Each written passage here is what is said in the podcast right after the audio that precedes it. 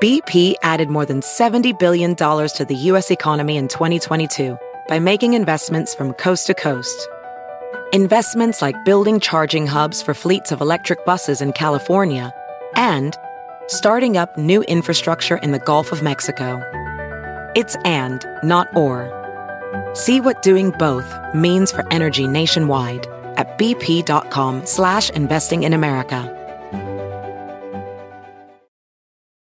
March is National Kidney Month. 37 million Americans have chronic kidney disease, also known as CKD, and most don't know it. High blood pressure and diabetes increase the risk for CKD. Symptoms of kidney disease may include fatigue, shortness of breath, lower back pain, high blood pressure, or changes in urination. If you want to protect your kidneys or learn how to get tested, Fresenius Kidney Care can help. Learn more at kidneyrisk.com. That's kidneyrisk.com. To get the Crime Writers on After Show right now, go to patreon.com slash partners in crime media. I'm Rebecca Lavoie, and this is Crime Writers On.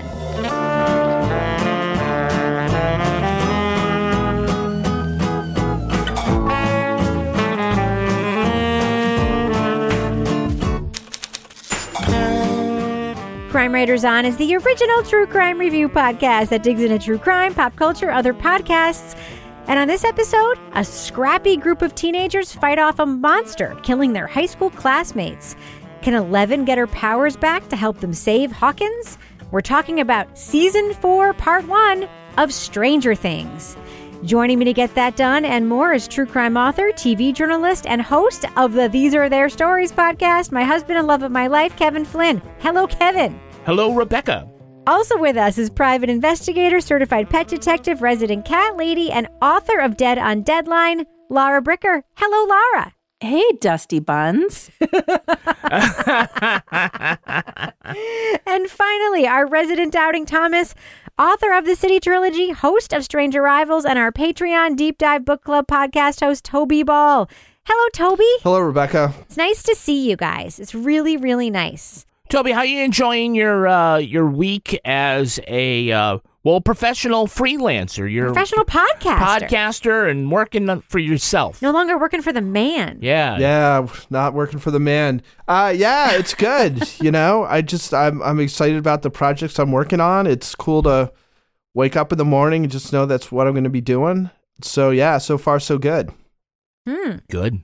That's amazing. Maybe Toby will get to go to podcast movement as a professional podcaster this summer. Oh, Toby. Maybe one of his podcast project people will send him there. Yeah. I'm gonna be there. You're gonna be I there. Just, I just, I just got. A, I have. I'm doing a panel there I, that I pitched. You know what it's called? Where are the podcast critics? That's what it's called. We're right here, baby. Oh, wow. I'm doing a panel about uh, the lack of real podcast criticism in podcasting, why people are afraid to take down critical d- quote darlings, and uh, why people like us are so rare in the industry. I'm really freaking excited Who, about who it. else Great. is on the panel? I will be revealing that in time. But Oh. there are some very, very good people that have committed. They are, the panel is actually already full. And I just don't want to out them because I don't know if they would like to be named on this podcast. Oh, wow. So that's an industry thing, but we do have an event for fans that they could come see us at. And we'll have more details later, but Rebecca and I are going to be appearing at Obsessed Fest. yes. In September in Columbus, Ohio. That's um, you know, if you're a fan of True Crime Obsessed, they have their own event and there's a whole bunch of people going to be going. So Rebecca and I have been asked and other than going to the drag brunch, I don't know exactly what we're going to be doing. It'll be fun. I think you have an assignment, right? I have an assignment that I don't. I mean, maybe I did. Again, I don't want to reveal it because That's it's not all my right, okay. program to talk about. You know, I'm just very excited about it. It's going to be a lot of fun, okay. and we're going to probably be booking some other stuff coming up. For the four of us to do. So keep an eye on the calendars, guys. Now that events are happening again, and now that Toby's a full time podcaster, we got to get that calendar full Yeah. up. All right. So Kevin, it is Thursday's episode.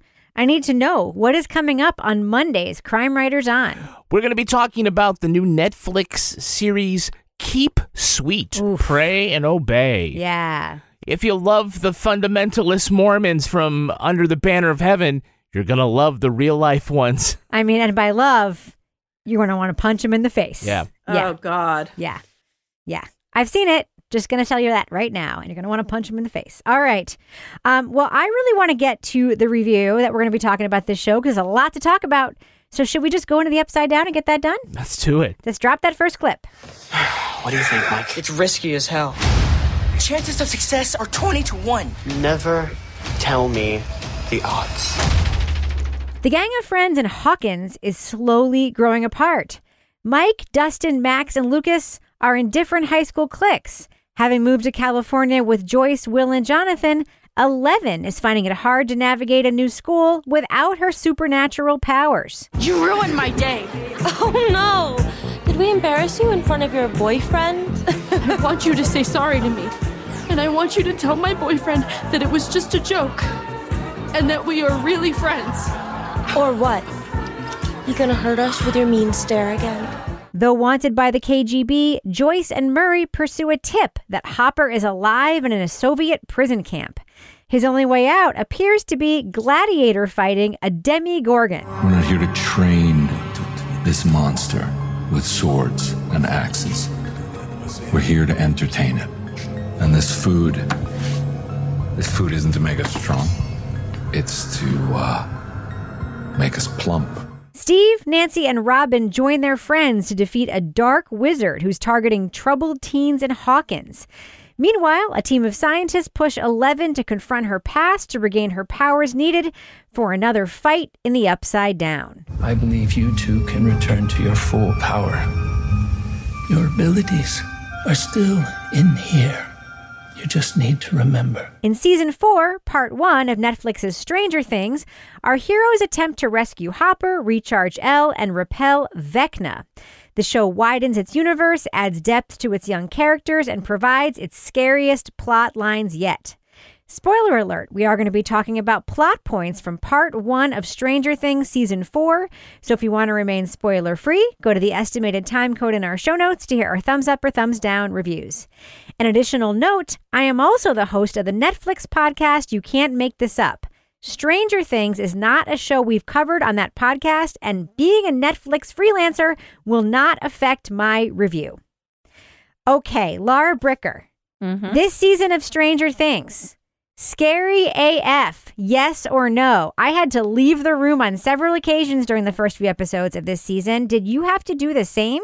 Well, I mean, I had COVID while I was watching this. And so I just covered my eyes, but I was cringing. I was like, oh, ew. Like, I feel like it went from like 80s nostalgia and a little creepy like Goonies into a horror movie. And it was more graphic. It was like bigger, scarier, creepier. And yes, it was, it was a little much for me. I think some people are probably fine with it, but I am not a horror movie watcher. So there was parts of it that were just a little much for me. Kevin, how did you feel about being the person who had to tell me from the living room when I was in the kitchen cowering what was happening on the screen? It sucked. what do you think about the fear level of the season? Yeah, I mean, it really kicked it up. I think this was a great season, but it was flawed. Certainly, they lean into the best of the Stephen King teenage angst by way of horror stuff. Uh, they remain, and by they, I mean all the kids, they remain on the outside. The adult world is not going to help him. And again, it's about maturity and what one must do to take their place in the adult world. That's always been the theme. They're on the outside and they have to navigate a new world before it takes them over. So it certainly goes into like classic teen horror mode. Hmm. So, Toby, they introduced a new character this season that I was a little bit worried about in his first scene. And then I realized he might actually be the Toby Ball of Stranger Things. They introduced this character who's like a 35 year old high school student named Eddie. We're the freaks because we like to play a fantasy game.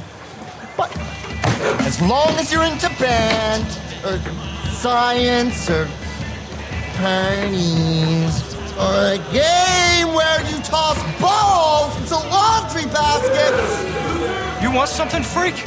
He's the first metalhead representation we've seen in this 80s landscape of Stranger Things. And I'm curious as to what you think of this character, of the fact that he's clearly 35 years old, of the fact that they are finally acknowledging the presence of drugs and teens in the Stranger Things universe, and just the idea of Eddie in general. I mean, one of the most interesting things about Eddie is his connection to high school cheerleader Chrissy, and then his witnessing her very extraordinary, scary, gruesome death, and then his turning out to be the biggest cowardly lion on the entire show after being the strutting peacock, scary metalhead on the entire show. I'm I was very very curious to hear your reactions to him because as the only metalhead on our panel, I thought you might be able to relate to him the most. I'm a metalhead. Well, you do go to Toronto to go to those metal concerts. I went to a Metallica concert. Well, yeah. Doesn't that count? I guess I don't really Do you have myself black a- leather pants someplace? No. Uh, I, I feel like my my listening trends more Grateful Dead. Anyway, that's neither here nor there for this discussion. Uh, yeah, I mean, he seemed like he combines like two sort of stereotypical characters, which is one is like the metalhead stoner, and then he's also like kind of the alpha dork with the Dungeons and Dragons, and you know, he's kind of king of the misfits. So he kind of combines those two things. He, yeah, he's clearly like he could be Dustin's dad, and maybe that would be a cool plot twist. But yeah, I mean, it's a, he's a he's a good character, and I and I think he does. You know, they set up sort of the classic like Revenge of the Nerds type thing where they have like the good looking jock and his buddies trying to track down the you know quote unquote freaks, give them a hiding or whatever it is they they plan to do. He's gonna kill him. Yeah. Yeah. So, you know, he's one of the better parts of the season, I thought. But, you know, I, I kind of felt those parts were few and far between. Well, there's a lot fucking going on, right? There's like four distinct plot points and many, many, many characters. And Laura, I was actually thinking to myself, did they introduce Eddie to the landscape because mm-hmm. the California characters have now become the least interesting people on the show, right? It's Yeah. like Will and Mike. Jonathan and Mike. Will and, and Jonathan. Argyle, who I actually thought Argyle was more like Toby, but Yeah, Will I and- digress. So they they send Mike to California. So he's there with Will and Jonathan. So Mike, Will, and Jonathan are all now stuck in California with Argyle, who's now sent there to like prop them up and be the only interesting one of the foursome. Yeah. Like they're the least interesting like part of the show. And they used to be the most interesting. Like they used to be the main characters of the show. Yeah. You know, it's interesting because I've been thinking about what it is about this because I felt the same way. And I felt like, okay, so we've got some new characters. Like the Argyle character was like entertaining. I mean, there wasn't like a lot going on, but I was like, oh, here he is in his like pizza van smoking weed again. Like he's kind of funny. But I think what it is is that we've had the charm of like the 80s nostalgia. And when we first met these kids, they were young and they were cute. And there was this like dynamic between these young, cute kids and they've all aged. Like we've been through the COVID times. Like this is what is it? How many years since season three came out? And I feel like some of them have aged well and Oh. are still interesting. Some are awkward. and some of them are awkward, but I feel like, and I don't want this to sound, but like some of them, I feel like, I feel like their acting skills when they were younger child actors didn't need to be at a certain level because there was like this Cuteness? like childhood Yes. cuteness that overcame it. And I feel like as they aged, some of them, like I still like Dustin, Max, but the other ones, I'm like, they're so freaking boring now. Yeah. I'm like, ah. Yeah. Um, and I felt bad saying that because I'm like, but I just feel like some of what made this special in the beginning has been lost as they've aged. Well, that's why I think they've added new people. Well, yeah, they've added these other. Well, yeah, they've added the other characters. They've added like that crazy guy in El's backstory, the serial killer. But like Jonathan, I'm like, what did he even do in this He's season? the worst. He is absolutely the worst. He's a dish rag. He is the worst. And He's like smoking weed with Argyle. I'm like, there's nothing to him anymore. the best thing that happens in California is Elle getting the hell out of there after she crushes that horrible girl in the face with a roller skate. Yeah, I had to say the mm. roller skate scene. I think was one of those scenes where we're talking about how this was scary, but that scene to me was like visceral. Was I was like, wild. oh, I loved Like, it. that- I was like, like the crack. I wanted to smack her in the face. I wanted to knock her over. I was like, good job, Al. But like that scene, I was like, oh, I don't believe in violence, but Kevin, Angela had it coming. She had it coming. But, her. you know, Fuck really Angela. for for what is a, a a minor assault to have the cops come to your house And when they put you in the back of the car, leave with the siren going. Then they put her in a van to go to jail that drives through the desert. I mean, are they taking her to Alcatraz? Where Yeah. are they?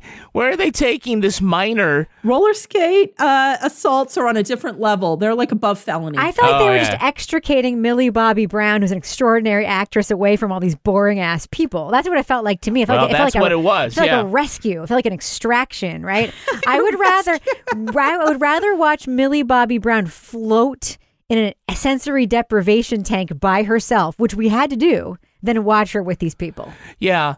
I think that the the series just really just suffers when it's not in Hawkins. It's Yeah. really dull when they're in California, or at least that group where they're going. The Russia stuff's okay. I just I kind of wish it didn't go on for when so Hopper long. It was a little more focused. Yeah. Uh, and we have seen El in the lab, you know, again as the lab rat. And, you know, obviously in We'll episode one, she can't come in like, oh, I got all my powers. Let's go get the big bad. Then there's no story to build on there. So that was okay. But definitely when they're in Hawkins and they're trying to figure out who the big bad is and what he wants and all their crazy banter and shit, I mean, that's that's the show. BP added more than $70 billion to the U.S. economy in 2022 by making investments from coast to coast. Investments like building charging hubs for fleets of electric buses in California and starting up new infrastructure in the Gulf of Mexico. It's and, not or. See what doing both means for energy nationwide at bp.com slash investing in America. March is National Kidney Month. 37 million Americans have chronic kidney disease, also known as CKD, and most don't know it. High blood pressure and diabetes increase the risk for CKD. Symptoms of kidney disease may include fatigue, shortness of breath, lower back pain, high blood pressure, or changes in urination. If you want to protect your kidneys or learn how to get tested, Fresenius Kidney Care can help. Learn more at kidneyrisk.com. That's kidneyrisk.com. Disney Plus and Hulu are better together in the Disney Bundle with new movies and series. On Disney Plus, experience the full Taylor Swift The Eras Tour, Taylor's version, with new main show performances and acoustic collection. On Hulu, follow the fantastical evolution of Bella Baxter, played by Emma Stone in the award winning film Poor Things. All of these and more streaming this month. Get the Disney Bundle with Disney Plus and Hulu. Terms apply. See DisneyBundle.com for details. All right, Kevin, I think you should do some business now. How I'm about gonna- you do your business? I'm going to do it telepathically like Eleven would. Okay, okay. I can't do it because I don't have powers like her. She I'm doesn't have her do own it- powers. Yeah, Yeah, I'm gonna do it like Eleven would, except that I'll actually you'll actually fall down when I do it instead of that bitch Angela. Oh yeah, well, my I do have a nosebleed thinking about it. Uh, you know, if you want to get nearly 300 exclusive podcasts that you can't get anywhere else, you got to sign up at patreon.com slash partners in crime media. We've got all sorts of stuff there. The Crime Writers on After Show, as well as Toby Ball's Deep Dive Book Club podcast, Laura Bricker's Leave It to Bricker podcast, and our own Married with podcast. Yes. Now, for the summer, because we're going to have a slightly different schedule, I want to throw a couple of special things on the Patreon. Yes. We're going to tell you now that the $10 level people, Hmm. we're going to be doing a show where everybody can watch us live on Zoom. Ooh, while we're taping. While we're taping, you get to see all the swearing, all of the mistakes. the, the coughing and the sniffles. Sometimes we take them out, sometimes we leave them in for authenticity. We do? Well, I, I mean, I don't know. We'll ask our handsome line editor, Olivia Burdett, why she kept that cough in. But, uh, and so that's going to be a special thing that we'll do. And People can join us live while we tape the yes, show. It's so yes, they- exciting. Yes, it'd be in front of a live studio audience, but it, it- only if a studio audience is you in your house Watching somewhere else. Yes. Oh. in North America. You see the magic happen.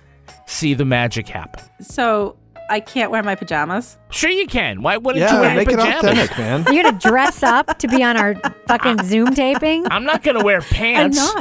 not. Oh, okay, Yeah. good. Then I'm safe. Completely Okay. clothing optional. Yeah, yeah. Fantastic. I really can't wait for that. It was a really good idea, Kevin. Whose idea was that? That was your idea. It was. I'm so excited about it. I was like, I was at a work meeting and I was like, wait, why don't we just invite people to come to our Crime Writers on taping? It would be just like this. Why don't we just do that? It would be great. And I like, yelled at you in your office and you were like, It's like send me a memo. Put it in an email. All right, so Kevin, uh, people should sign up for our newsletter, right? At, at crimewriterson.com because it's awesome. Yeah, Thursdays is the day where the Crime Writers On newsletter comes out. Just go to crimewriterson.com. Give us your email. We'll send you the newsletter. It includes things like Crime Writers On behind the scenes. You get to see photos of the cat of the week. Also, you know, the tweet of the week and new merch. We've got this week. We're pimping out the uh, the Owl Did It T-shirt because Mm. now that everyone's seen the staircase on HBO, they know the Owl did it. 100%. Yeah. Mm. All right, so Oh, Kevin, that, that was the most believable.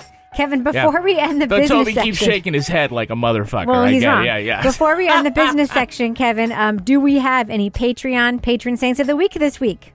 Yeah, our Patreon patron saints are Yvette Gangu and Rebecca Salzberg. Bless you. Bless you guys. Thank you for supporting us on Patreon along with all our other patrons. Join at the $10 level, and yes, you'll get to join us for a live Crime Writers on taping. I mean, it's not live. You'll just get to join us while we tape, doing what we do. I can't wait for that. Uh, and Kevin, I'm going to go ahead and fade that music out right now because thus ends Thus ends the business, the business section. section.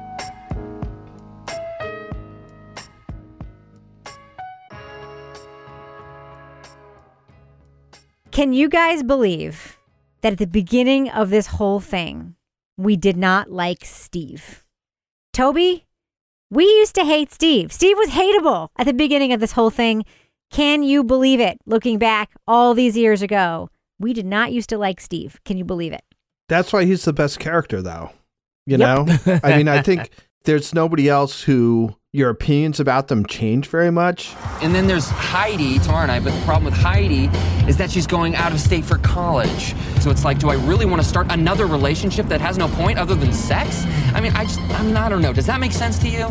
Robin, are you listening? Uh, yes, I'm. I'm what did I listening. say? You What did I said just say? something about sex with with Linda. No. I mean, he's the most interesting character because he's gone through transitions with the way you see him. And I think his interactions with different people. And I think actually, I, I kind of feel weird like reviewing this just because I think if you're watching season four of this, like you've got to be invested in the characters, which I am just completely not. Like I am out on everybody with the possible exception of Steve. And I think when Steve and Dustin sometimes have some like kind of funny stuff going back and forth. But quite honestly, it's like Steve and Max seem like the two most interesting returning characters to me. And the rest of them, like even El, it's just kind of, you know, she has changed remarkably little since the beginning. I mean, she still seems to have all the same kind of quirks and the same issues. And for me, yeah, Steve's like really the only reason I would perk up. I was like, oh yeah, it's another one of Steve's scenes. Wonder what's going to happen. Yeah, Steve, I mean, the character, what a remarkable rehabilitation from being the high school dick. We were like, he is the guy that's got to get out of the way of Nancy and Jonathan happening and all that romance. And now it's like totally flipped because, like, Jonathan's away and is a dish rag, and he's even saying, like, I don't want to hold Nancy back. It's like, it's open lane for Steve to come back in. Oh, I'm so worried about it. but hey, Nancy's heart can only belong to one. Yeah, so but I I, am don't know. so I don't know. worried. But I think that plays into the big finale that we're going to see in part two. It does. But also, Steve is the only one whose appearance hasn't changed in any way. He looks exactly the fucking same as he did at the beginning. I feel like he's the one. Is he the one that's from Newburyport? He is. Yeah. Yeah. Yeah. Mm-hmm. He's from near right near us. So I have a gripping fear that is shared by many people on the internet. And this isn't spoilery in any way because it's on the internet and it's, it hasn't happened. It's a guess, yeah. I have a gripping fear that Steve is going to die in the end of the show. I have a gripping fear because he's been re- rehabilitated so far and he is the hero of the show. He's become the hero of the show to me so mm-hmm. much more than El. And when I saw him get attacked by those fucking bird things and one of them bit him in his side, exactly where like Christ Yep. has his wound or whatever, I'm like, fuck it, Steve's going to die. Oh no. To me, that's a harbinger. Like Steve's going to die. A, we already have a Christ figure on the show. Yeah. But no, I know what you're saying because it's going to be like he's going to die saving everybody. And then we're going to be left with like the boring characters.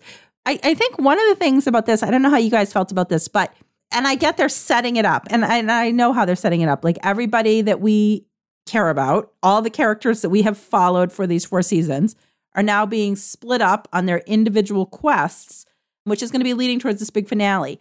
But for me, like Kevin was saying, when we take the people out of Hawkins, it's not as powerful. So we've got the people in California.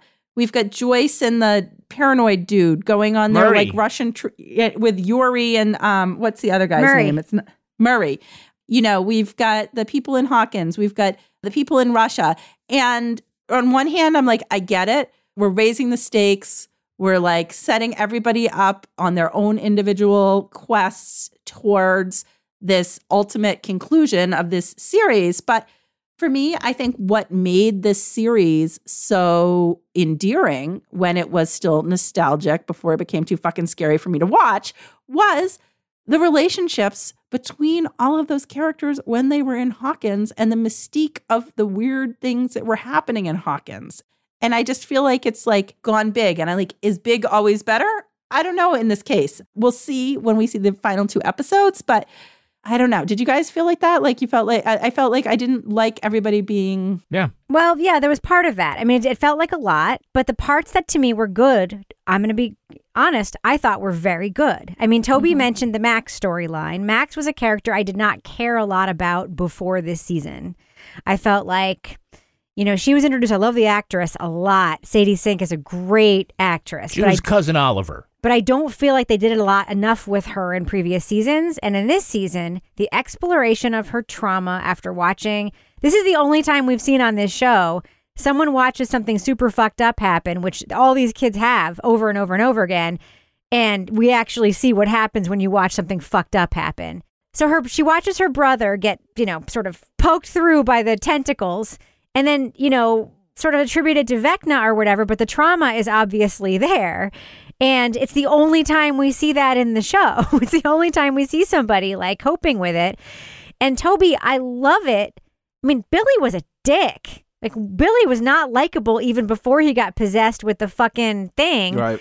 And and Toby, the fact that she has to have this reconciliation scene where she's like, "We didn't even have a chance to have a relationship," and the grief, like that's new for the show. I thought that was excellent. I play that moment back in my head all the time. Sometimes I imagine myself running to you, pulling you away. I imagine that if I had, that you would still be here. And even though, yeah, it was sort of in the veil of this fantasy of her floating in the air and, you know, listening to Kate Bush, which, you know, is great feminist in its own way, like, I thought it was good. Toby, did you not think that was good? Yeah, it was good, but it, it was good in that it stood out so much because it's just been ignored in everything else. And in some way, it just doesn't seem like it fits. And maybe that's what I liked. The things that I found best about this season were the things that didn't really fit in because at least they were new and different. Like what? There's like a pretty like intense and long and involved Nightmare on Elm Street homage that goes through this entire thing, like the whole plot around Creel or whatever his name is. I mean, some of the scenes are just taken basically straight from the movie, like when that cheerleader gets put up against the ceiling and Yep. stuff. That's straight from the movie. I mean, instead of getting her limbs broken in the movie, she gets like cut up. But um, Toby, you know who played Victor Creel uh, yeah, show? I know, I know. Robert Englund? Yeah. Yes. So that was that was great. I mean, that that was like kind of the icing on the cake. You mean Freddy Krueger himself? Freddy Krueger himself. which is way too fucking scary for me to watch. Thank you Nightmare very on Elm. Street. Yeah, that was a, Oh, that was a s- no, scary you. movie back when I was in 10th grade or whatever. So I just, you know, I thought that that part was really the strongest was that sort of traditional, you know, kind of play on the 80s horror stuff, which I think was sort of what the original Stranger Things started off as, right? And then the problem you have is when you go to season two, like season one was really about the mystery, like what the hell's going on. And then they figured out at the end. And then season two, it's like, well, they figured it out. Like, what's going to happen this time? And so you're constantly like, a lot of the mystery is gone. Your your questions about how the kids are going to deal with stuff is gone. Like they obviously can. So in this season, the fact that they're kind of moved, there's like this one sort of plot string that has almost nothing to. I mean, it probably ties in eventually, but up until now, it's got very little to do with this sort of ongoing stuff about the upside down and all that stuff. That to me was the most interesting part of it. And with the football players trying to find Eddie and all that stuff, like that felt like if you cut everything else out and just put that together, like that would have been a pretty satisfying series. I felt all the other stuff was just kind of like super long and Hmm. much longer than it needed to be and kind of boring. And I was like, I don't really give a shit, you know, about what's going on in this gulag or what's going on, you know, in the in the lab. Like at this length, like if you'd given me like eight minutes of it, like sure, fine. But it's just like, oh God, we're back. Yeah, well, that's the thing is that these episodes were so much longer than past. Like they were like over an hour, and I don't know if you guys have looked. I've I've looked ahead because I've been looking ahead to the finale. The the finale episode is like two and a half hours long after the other one that they're having. So I felt like it was yeah, it was it was very long. It was very drawn out. I kind of liked some of the lab origin story of El. Me too. I, I liked kind of seeing that, oh, there were all these other kids, and this is how this program was going. And I actually really enjoyed when we figured out that the guy that was helping her was number one. And then we found out his story. And so I, I liked that storyline, but I did think it was also like, I didn't like that we're taking El away from this group of her peers where we see her doing her like awkward interaction that makes her endearing that we kind of for me anyway I sort of like am drawn to this character who's learning how to interact in her teenage world. And now we're like oh now she's back in the lab again. Like she could have gone back in the lab. She doesn't need to be back in the lab that long. Hmm. You know what I mean? Like we've already passed the lab section. But I did enjoy the backstory of that. And sort of how that all played out and the house on the hill and how that all played out and everything. But the episodes were now granted, like I said, I was sick when I was watching these, so I was just like laying on the couch. I'm like, oh boy, this has been going on a while. But they were a lot longer. And and what do you think? I mean, do you think that's because this is like Netflix's cash cow? So we're going to throw all the resources at this because this has been a really successful series for us, and we are going to do longer episodes because this is the final season. No. Oh, this I'm is sorry. it. No, there's a season five is the final season. Just FYI, because I didn't mean to Oh, interrupt. I Go ahead thought and this was it. Oh no, I thought this was it. Oh, God, look at Toby's like, no, no more. I feel like I've like almost I've seen like the summit and just to find out that it's the false summit and the actual summit's like Yeah, I thought this was the end. So, Kevin, I have a question for you about the stuff that Laura just said. Yeah. I personally didn't think the episodes were too long. I didn't. I thought some of the story parts were too long. I did think we spent too much time in the lab. I think that could have been condensed. And you sent me a note that, like, come on, El, get your powers back already, right? Yeah. Because the backstory, I think, could have been done like in a different way without it being like, like, come on, get your powers back. I did like the visual effect of using young Millie Bobby Brown because you know you had to account for the fact that she's like 18 now and she used to be what 10 when Oh, they first but started they this. actually had a little actress, Yes. a young actress. Sometimes they did a digital layer so it was her face, but that that little six year old actress, when you when you shave her hair, it looks just like Yeah, but they had they, they had to like they had to like magically like make it so she looked at herself in the mirror. I thought that was kind of clever. But the gulag stuff, there was one thing that I liked. I did like finally we got fucking why not why Hopper is so fucking cranky Why is that? because he went to Vietnam. He used Agent Orange. Uh, his genes were changed, and he came home and had ended up getting his wife pregnant, and his and had his wife had a daughter with cancer. Right, but we got that in season one though. No, but like he, but he tells the story of how Oh, it no. happened because he was in Vietnam using Agent Orange all the time. Yeah, and I, I think it's fine to come back to parts of the the show Bible. It was a To trauma. It was a trauma. people- yeah. a trauma, generational trauma story. And I just, I just think that like, it's one thing to be like everyone who gets close to me gets hurt, which is such a fucking overused trope. But just sort of like finally find out like why Hopper is punching people all the time. For me, was story wise very satisfying. My question is not why he's punching people. It's like how come he one punch he knocks him out every, every time? I told him once you pow and he goes down. Everybody goes down. Well, he's Hopper. The Russians. fists of stone. Fist of stone. Can we just talk about some of the period details here? Because they, Okay. they, we've we've talked about this in previous seasons. Laura, you sent me a note about uh, the therapist in the series. What were your thoughts about that? Yeah, I just loved. So apparently, this was like the therapist that the school is referring people to, who has an office at school. But the kids are like going to her house and her like split level ranch and like going down in the basement where she has her office. And I'm like, that's kind of random. But I do remember like growing up in the 80s that people did do things like that. And I mean, it was particularly, you know, handy for Max when she went over there and needed to like swipe the keys to be able to just like, you know, oh, where's your bathroom? Go up in the kitchen and just like hightail it out of there. So, you know, there was definitely um, things like that. Um, also, I would like to mention the parents who have been oblivious for the first three seasons suddenly are like, where are the kids? Yes.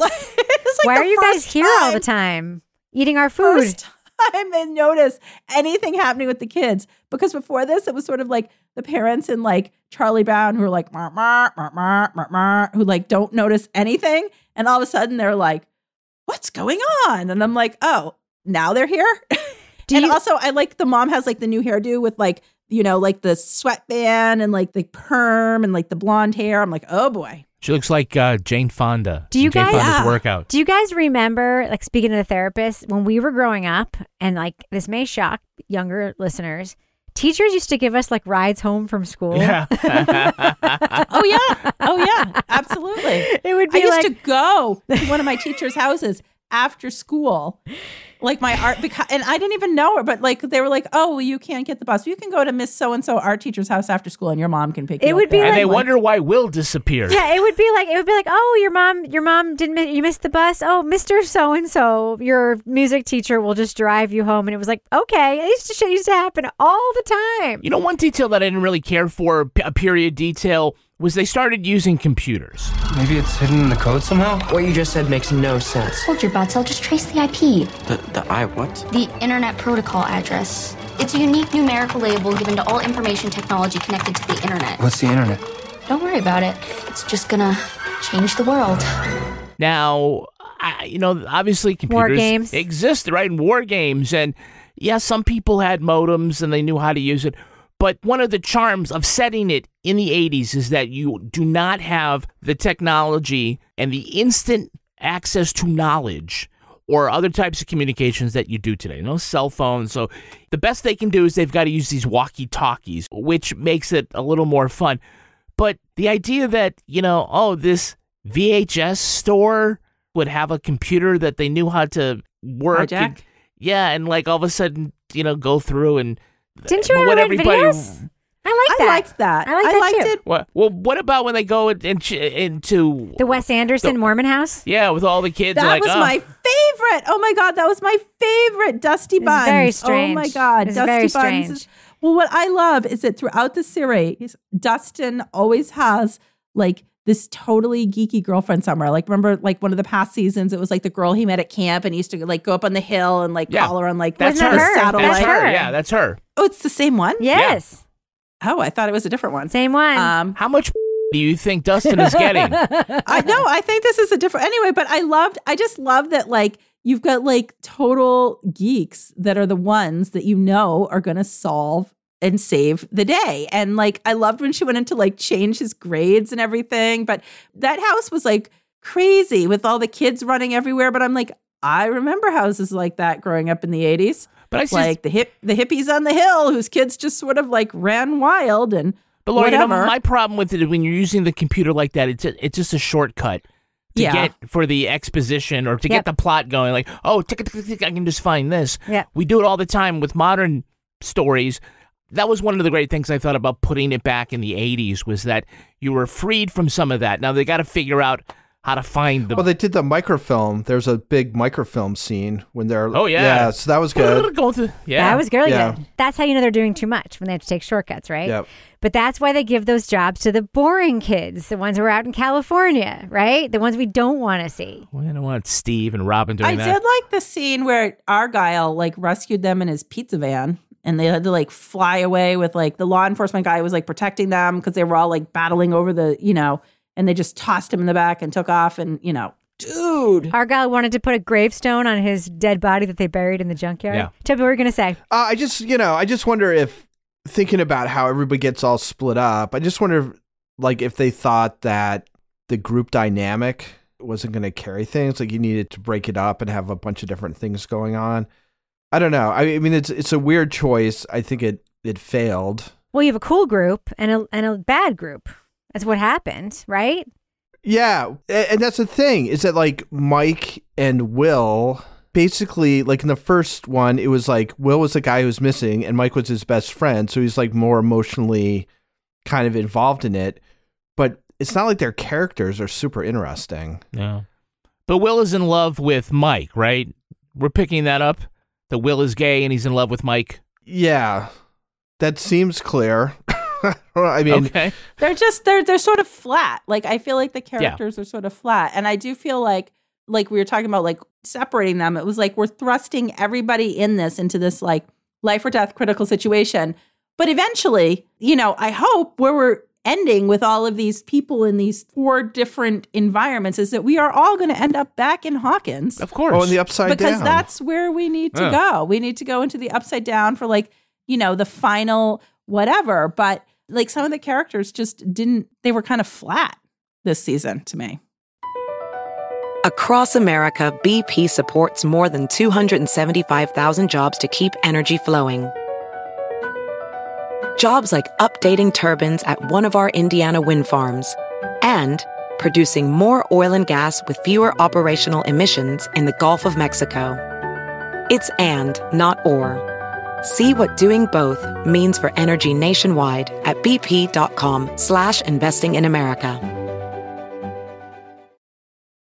March is National Kidney Month. 37 million Americans have chronic kidney disease, also known as CKD, and most don't know it. High blood pressure and diabetes increase the risk for CKD. Symptoms of kidney disease may include fatigue, shortness of breath, lower back pain, high blood pressure, or changes in urination. If you want to protect your kidneys or learn how to get tested, Fresenius Kidney Care can help. Learn more at kidneyrisk.com. That's kidneyrisk.com. Disney Plus and Hulu are better together in the Disney bundle with new movies and series. On Disney Plus, experience the full Taylor Swift The Eras Tour, Taylor's version, with new main show performances and acoustic collection. On Hulu, follow the fantastical evolution of Bella Baxter, played by Emma Stone in the award winning film Poor Things. All of these and more streaming this month. Get the Disney bundle with Disney Plus and Hulu. Terms apply. See DisneyBundle.com for details. All right. Well, I think we should do what we do. Let's let our listeners know what we think of Stranger Things season four, part one. Laura Bricker, what do you think? Thumbs up or thumbs down for Stranger Things season four, part one? I'm going to go a thumbs up. It's not like a hugely enthusiastic thumbs up, but you know what? I love Stranger Things. I will watch Stranger Things anytime it comes on Netflix. Anything that I didn't like about this season in terms of the character development, the way things were plotted, the way things played out, are still overcome for me. Every time when a new episode starts and I hear the synthesizer music, and I just get swept back into that 80s nostalgia feeling that I felt in season one. So I think even though this season to me was like bigger isn't necessarily better in terms of going bigger and bolder with like the horror plots and all these like really gory scenes that I had to turn away from. I would have preferred to see more emphasis put on like the nuance of some of the character developments and the interpersonal relationships. But I just love Stranger Things. I can't not love Stranger Things, even though there are things about the way that this season was done that I didn't love. It's just still one of my favorite shows on Netflix. Toby Ball. So look, there's like four sort of plot things going on. Like you're switching back and forth between four different stories.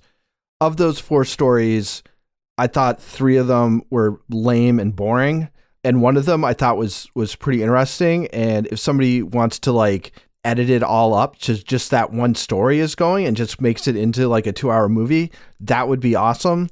But there's just endless, endless stuff with people who I just don't feel very attached to. And taking something that could have taken 15 minutes and making it two hours. I just I found myself kind of checking out during a lot of this. Is it, I have a thumbs down. I mean, I don't think Stranger Things to me like the first season was great and kind of magical and kind of perfect. And then I think they've had a hard time sort of getting back to that feeling. And I think they briefly do in this one plot strand. But for the most part, I think it's it, it requires you to really be invested in the characters to kind of stick with some of the stuff. and I'm just not that invested in those characters. So it, for me, it was a tough watch, which is a thumbs down. Kevin Flynn. I'm going thumbs up. I am, like Laura, a big fan of Stranger Things. I, I didn't think this season was perfect. Yeah, we had a couple of plot lines here that, uh, you know, were not as interesting as I'm sure that the writers thought they were. But when you focus on what's happening with the folks in Hawkins, uh, I'm all for it. That's where I think Stranger Things has its power. And of course, you can't get any better than Millie Bobby Brown when it comes to looking sad and confused Hmm. uh, and vulnerable. And, you know, I could just, you know, watch her nearly cry all day long because she's just that great at it. Anyway, I feel badly that Toby Ball is going to have to watch more Stranger Things. And he's shaking his head like maybe I will be sick that week. Yeah, he can stay out if he wants. You can say, uh, I think that uh, we should uh, ask people whether or not we should give Toby a pass. Hmm, we could. On the, you we can know, invite someone else in if he wants out. What are we talking no, about? Fuck, fuck that. Toby's staying. He's doing it. Somebody, It's his somebody's job. got It's his somebody's got to tell the truth about this business. That's true. In any event, uh, I liked it. I thought it was scarier than ever, and uh, I think that they're going to land the plane. Thumbs up. Okay, so here's where I am with it. I'm giving it a thumbs up, but I think the writers just need to acknowledge that the original Scooby Gang is has been replaced. The original Scooby Gang of like Will and Mike and El Wasn't even Will. He was gone. has been replaced Lucas by Steve, Nancy, Robin, Eddie, The internet loves Eddie, by like the way. Like this Yeah. new Scooby Gang. Like every time they add a new character, it improves the landscape, right? It, it improved like this new gang that's now in uh town, whatever is Hawkins is the new Scooby Gang, and let's slowly sort of excise the characters that are Jonathan. pff, Get rid of that guy. Like let's excise slowly the plot lines and characters that don't work anymore, and let's just keep the chemistry. Keep Dustin. That kid's fucking awesome. Oh my god! Can I? I, I know this. We don't talk about the plot, but there's this one tiny scene where Dustin makes Steve like asks if he feels bad that he has another relationship with another older guy. It is so great. Like it's like exactly what the show is supposed to be about. Um, but anyway, that's the magic of the show. It's not just the story and what's happening, but it's also sort of the chemistry of the Scooby Gang. And this show, this season, did a great job finally because it was sort of gone last season of recapturing that, but only because they introduced new people and took away the bad parts and kept the good parts together. So that stuff I loved. And I did love small elements of Hopper's story, and I loved small elements of El's story. You cut 75% of the California stuff out, except for the amazing Angela stuff. And I liked it. I basically liked it, except for the parts that I was too scared of to watch. So I'm going to give this season a thumbs up. I had zero expectations for liking this thing. I thought it was going to be horrible. And I was really entertained by like most of it. So yeah, thumbs up for me. Uh for Stranger Things, at least the first part of this season, and I'm looking forward to seeing what they do with the end of it. I hope that I'm not landing with Toby for the second part of the season.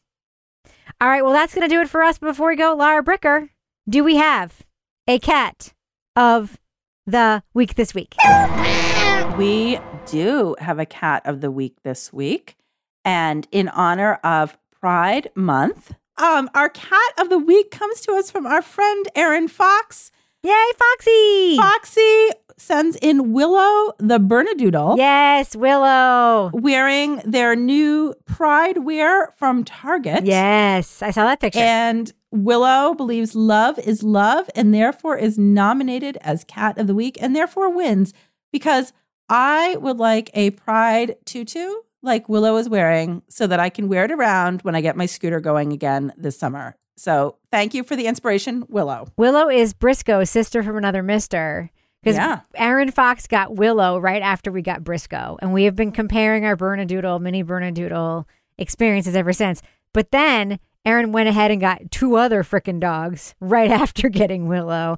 So she's got a pack of three, like Oh. baby dogs. It's wild, including one sheepadoodle who has dwarfism. All right. Oh my God. So Briscoe perhaps needs to get one of these Pride tutus. Hundred percent. Except I don't Yeah. think one of them mm-hmm. will fit over his giant freaking neck. All right, we should probably end it there, and we will. Laura Bricker, if folks want to reach out to you and send you their animals in Pride gear, which I highly recommend them doing. They will have a better chance of being Cat of the Week this month. How can they find you on Twitter? They can find me at Laura Bricker. And Toby Ball, folks want to reach out to you and agree with you on the gaping holes and horrible plots going on in this season of Stranger Things. How can they find you on Twitter? At Toby Ball NH. And Kevin Flynn, if folks want to reach out to you and say, hey, Kevin, I love watching you scrub your umpire shoes with a toothbrush in pictures that your wife posts on Twitter. How can they find you there? I'm at Kevin P. Flynn. And if you want to follow me on Twitter and see the many pictures I like to post of my husband brushing his umpire shoes with a toothbrush, you can find me at Reb Lavoie. Follow the show on Twitter at Crime Writers On. And please, please, please, please, if you're on Facebook and you like the show, Join our group. It is freaking awesome. Just search for Crime Writers On. You'll find our page. Hit join the group. We'll let you in. The group there, it's freaking awesome. Support the show at patreon.com slash partners in crime media. You'll get our after show. You'll get Married with Podcast. You'll get Lara's amazing Leave It to Bricker podcast. And you'll get Toby Ball's very smart Deep Dive Book Club podcast. Our theme song was composed and performed by Ty Gibbons. Our line editor is the incredibly good Olivia Burdett. The executive producer of this program is my hardworking husband, Kevin Flynn. This show was recorded in the Yoga Loft above the Bodega in Bay St. Louis, Mississippi studio, otherwise known as Studio C. The closet in our New Hampshire basement, where we also constantly have Kate Bush on repeat. On behalf of all the crime writers, thanks so much for listening.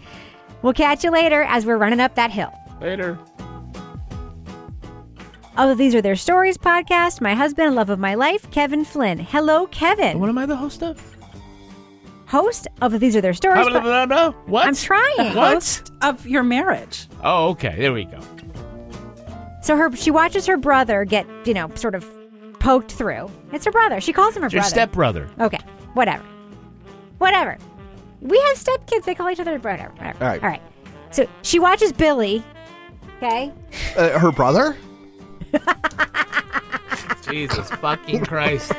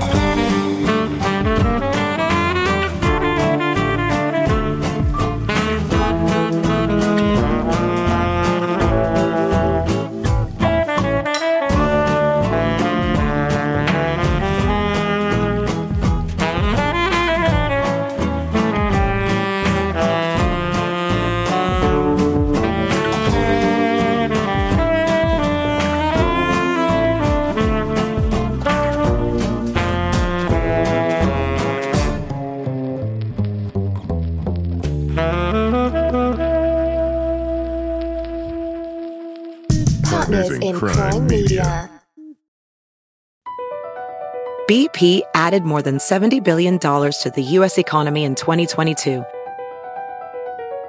Investments like acquiring America's largest biogas producer, Archaea Energy, and starting up new infrastructure in the Gulf of Mexico. It's and, not or. See what doing both means for energy nationwide at bp.com slash investing in America.